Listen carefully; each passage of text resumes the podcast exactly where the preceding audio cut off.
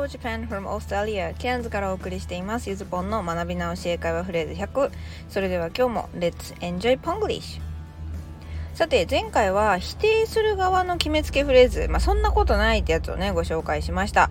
また私が何か言いますので昨日のフレーズで相槌を打ってみてください。Hey, I currently started some workout and yoga at home. はい、ちゃんと突っ込めましたか ?That can't be true もしくは can't be なわけあるかいってね。あの、まあね、この、インドアで有名なゆずぽん、有名なのかなわかんないですけど、に、あの、しっかり突っ込んでくれましたでしょうか？でもですね、Yes, I can なんですよね。面白いことにね、やってるんですよ、最近。はい。まあ、そんな私のあの、私生活はともかくですね。まあ、後半はいろんな役になるキャンにも共通のイメージが実はあるよって、まあ、能力より可能性って捉えた方が分かりやすいよっていう感じの話をしましたね。さあ、そして今日は、え付け足しフレーズをご紹介します。まあ、以前ご紹介したね、とあるパーツを使ってるんです。Okay, today's phrase. As far as I know. 知る限りでは。私の知る範囲ではっていうことでですね、これまた話にね、ちょっと予防線引きたい時なんかに使いやすいフレーズです。だから結構私が使うのは、あの、レストランで仕事してて、その外国の方から日本について聞かれた時に、なんか as far as I know で始めたりしますね。まあ、あの ASAP as soon as possible ともちょっと似てるイメージ似てるかなと思うんですけどもう私が知ってるのと同じぐらい広くっていうまあ直訳になりますだから私の知る限りではっていう範囲を表すことになるわけですねでまあ文頭につけたり文末につけたりできます例えば Let's go to the restaurant you talked about Oh yeah, but as far as I know, it is crowded during lunchtime, so we should make a reservation. こんな感じですかね。この間話してたレストラン行こうよって言われて、ああ、もう私の知ってる範囲だと、お昼時混んでるから予約した方がいいよとか。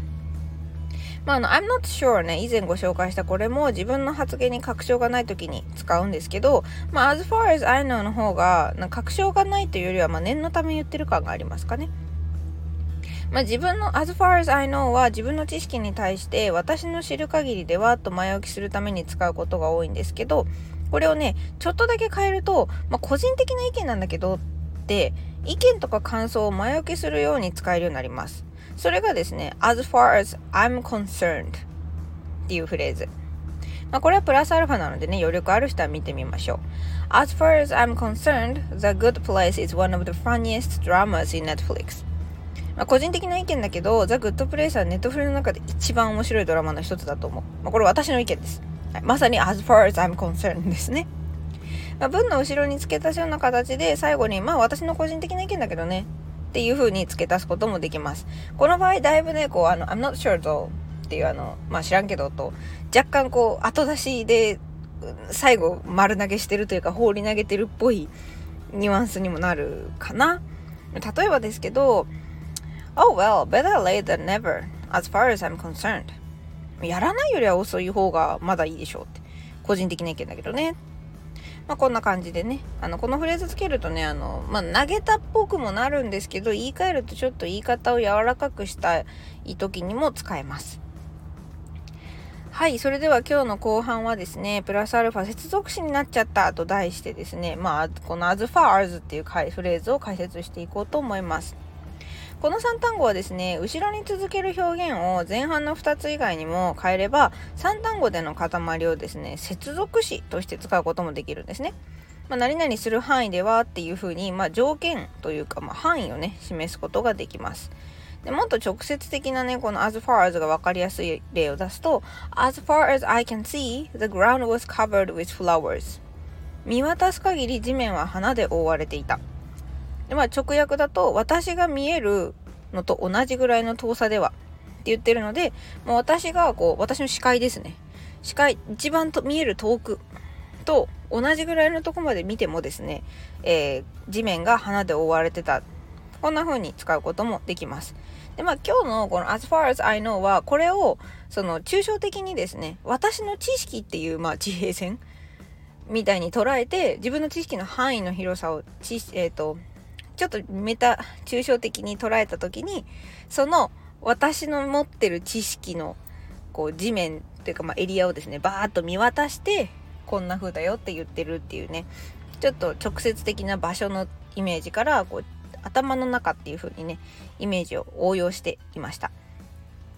でそうするとですねあの今回この as far as 3単語で後ろに結構いろんな文が続けられるわけですねでもこの文が続けられるっていうのが接続詞って呼ばれるものの役割になってるので、まあ、接続詞になっちゃうよっていう話なんです。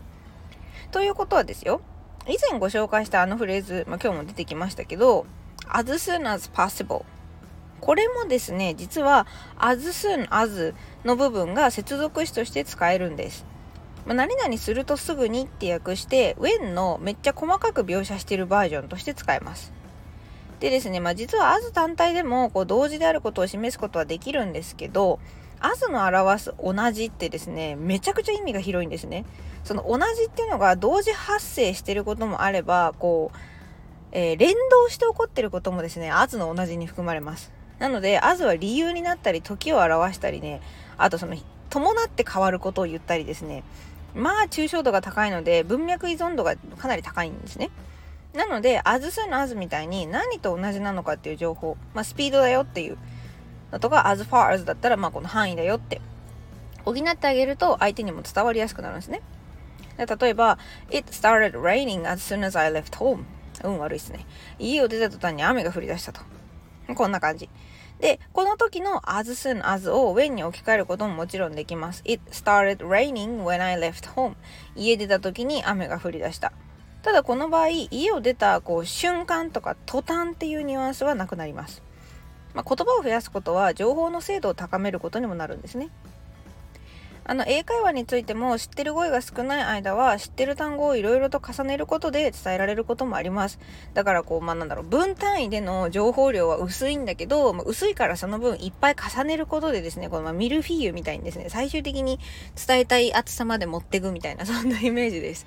でまあ相手もね一生懸命聞こうとしてくれることがほとんどですから最初ねこうこれだっていう一単語をいきなりこう何ですか？濃縮還元状態でガーンって出せなかったとしてもですね薄いものを何発も打っていけばですね向こうが分かってくれるってことがありますので、まあ、そうやってねあの伝えるっていうことをねあの楽しんでもらいたいなと思います。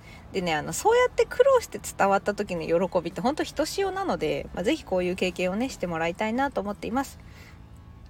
はいそれではレッツトライのコーナーです。今日も和訳頑張ってみましょう。接続詞ね、この as なんちゃら as っていう塊を when とか after と同じように使うっていう意識で考えてみてください。一つ目、私の知る限りでは、あの喫茶店が一番居心地がいい。私の知る限りでは、あの喫茶店が一番居心地がいい。二つ目、古い習慣はなかなか変えられないよ。個人の意見だけどね。三つ目、外に出るや否や鼻水が出始めた。もうこれは確実に花粉症ですね。で、まあ、一番快適はですね、えー、まあ、最上級を使って The most comfortable と言えば OK です。はい。それではサンプルアンサーのコーナー、今日もあなたは素晴らしい。一つ目、えー、私の知る限りではあの喫茶店が一番居心地がいい。That cafe is the most comfortable as far as I know. もしくは、as far as I know, the cafe is the most comfortable. とで、まあ、どっちを前に置いてもいいと思います。で、まあ、モストにするか、モアにするか、モスト、モアをつけるか、ER、EST をつけるか問題に関しては、まあ、もう超ざっくりなんですけど、6文字以上ならモスト。で、モア、モストって思っておきましょう。そして、えー、2つ目、古い習慣はなかなか変えられないよ。まあ、私の個人的な意見だけどね。はい、ちょっと諦めてる感ありますけど。Old habits die hard as far as I concerned. はい、これ覚えてました？実はあの40番で紹介しました。Old habits die hard ですね。あの、なんだっけ、ジョン・マクレーンが出てくる映画のタイトルみたいなやつです。はい。で、次です。最後、えー、家を出るなり鼻水が出始めた。My nose started running as soon as I went out. My nose started running as soon as I went out. まあ、これの主語は日本語的に自分で、日本語的にも自分である必要はないので、あの、my nose とまあ主語にして、started running 鼻水出始めたですね。で、as soon as I went out 家を出た途端っていう風に言えばいいと思います。Okay, today's lesson is over. Thank you for listening. As far as I know, learning English is one of the best ways to be stronger and happier. Have a happy day with Spanglish. Bye.